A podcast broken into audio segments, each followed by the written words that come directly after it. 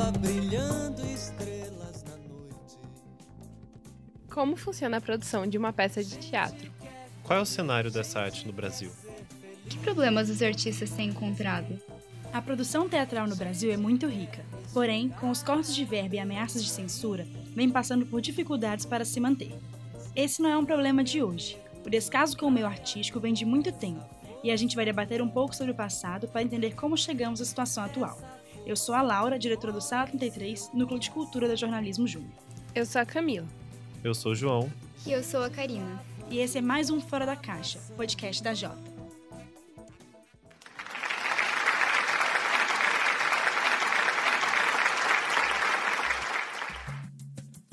O embrião do teatro, como conhecemos no Brasil, surgiu no século XVI e era utilizado pelos jesuítas para catequizar os índios e os colonos.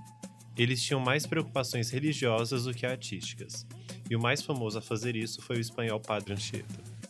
Não existiam palcos nem atores profissionais. Tudo era feito em ruas e praças, com um elenco amador. No século XVII é que surgem outros tipos de teatro, para celebrar festas populares e acontecimentos políticos. Alguns até pareciam o carnaval que a gente tem hoje. Mas foi só a partir de 1808, com a chegada da família real no Brasil, que o teatro ficou um pouco mais parecido com o que a gente conhece agora. Em 1810, Dom João VI assinou um decreto para construir o que ele chamou de teatros decentes para a nobreza. E como a maioria dessas peças vinham de fora, o teatro ainda não tinha uma identidade brasileira.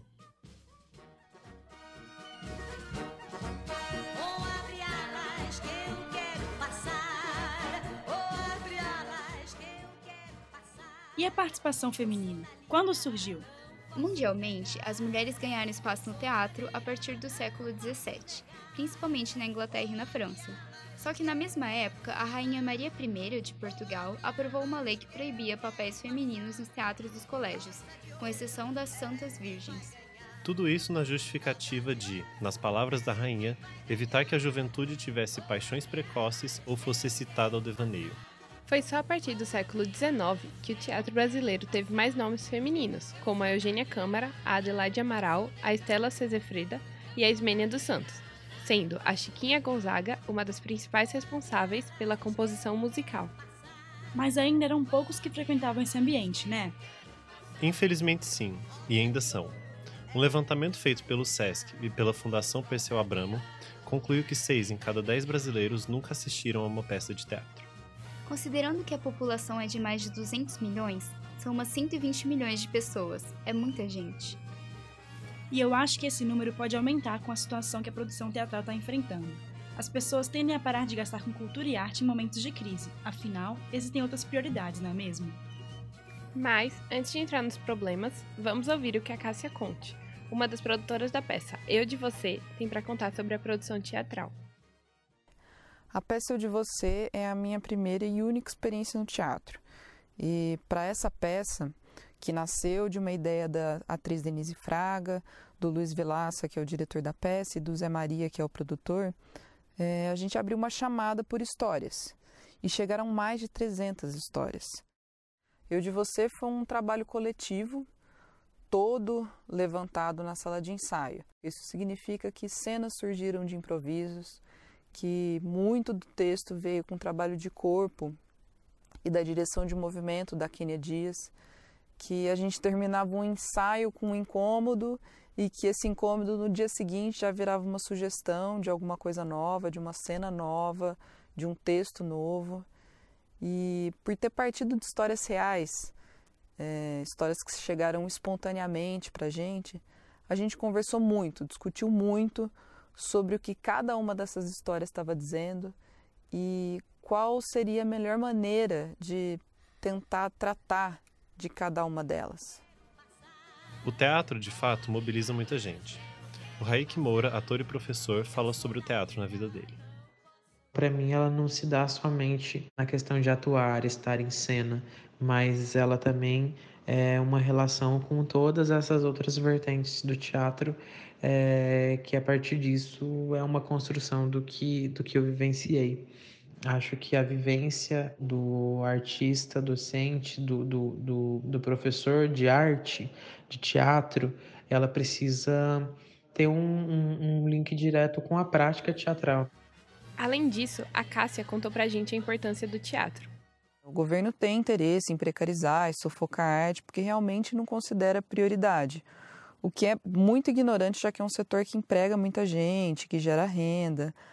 Mas é também um setor que incomoda, porque é naturalmente um lugar de confronto, um lugar de debate de ideias.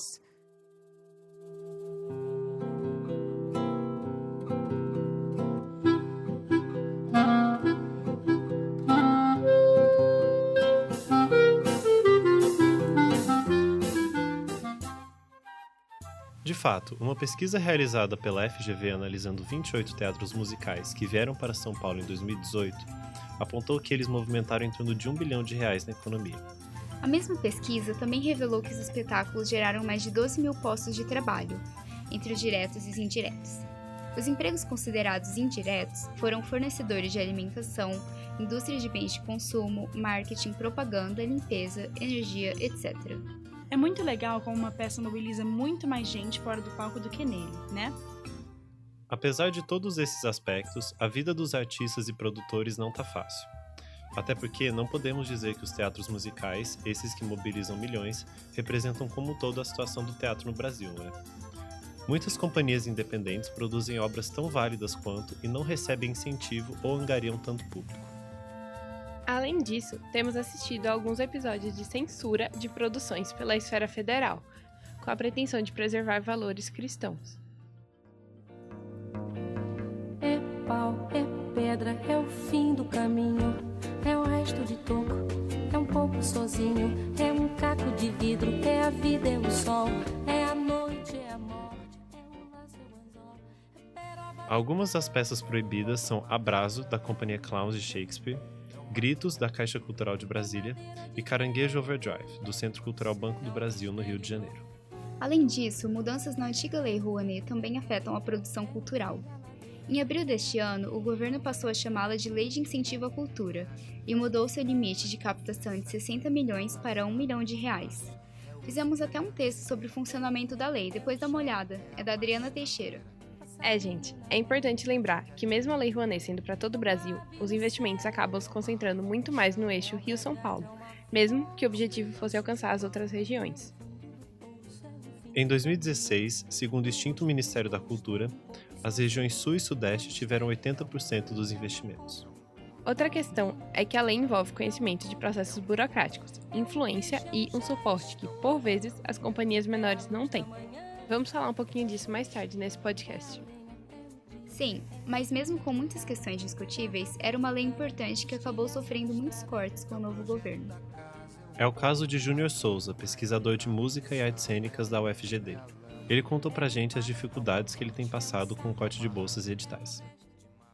Alguns colegas, inclusive, é, correm muito risco de perder bolsas fazendo mestrado e doutorado.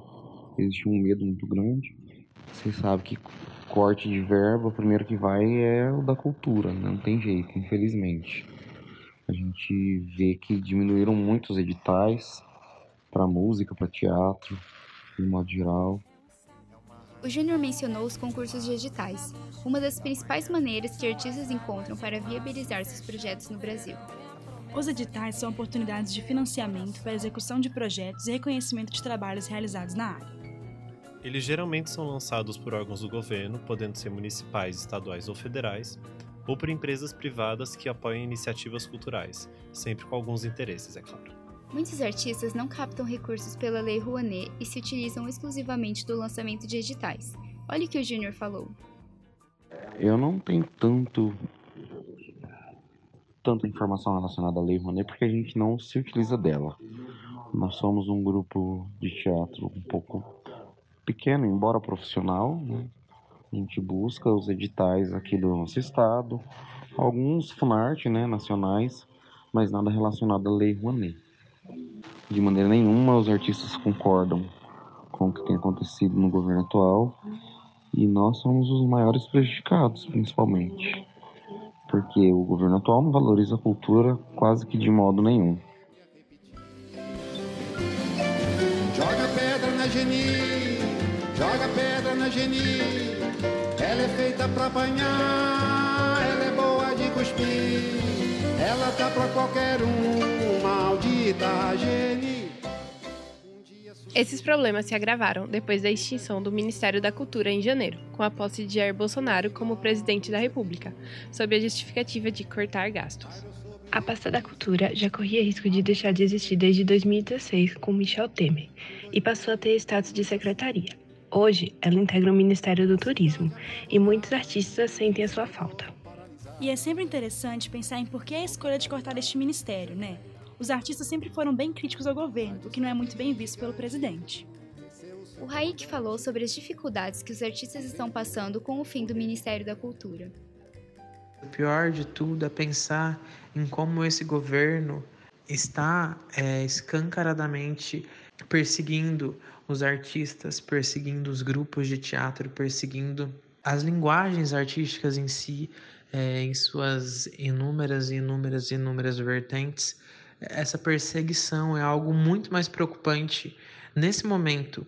Como o fim do ministério e as medidas, as medidas afetam a produção, afetam é, de uma forma completamente horrível também, né? Se a gente for imaginar com os fins, com os fins dos editais, é, com os cortes em, em leis de incentivo, com os cortes é, de todas as formas possíveis, mas eu consigo nesse momento só pensar nessa perseguição dos artistas que estão resistindo, que estão mesmo sem os incentivos fazendo arte.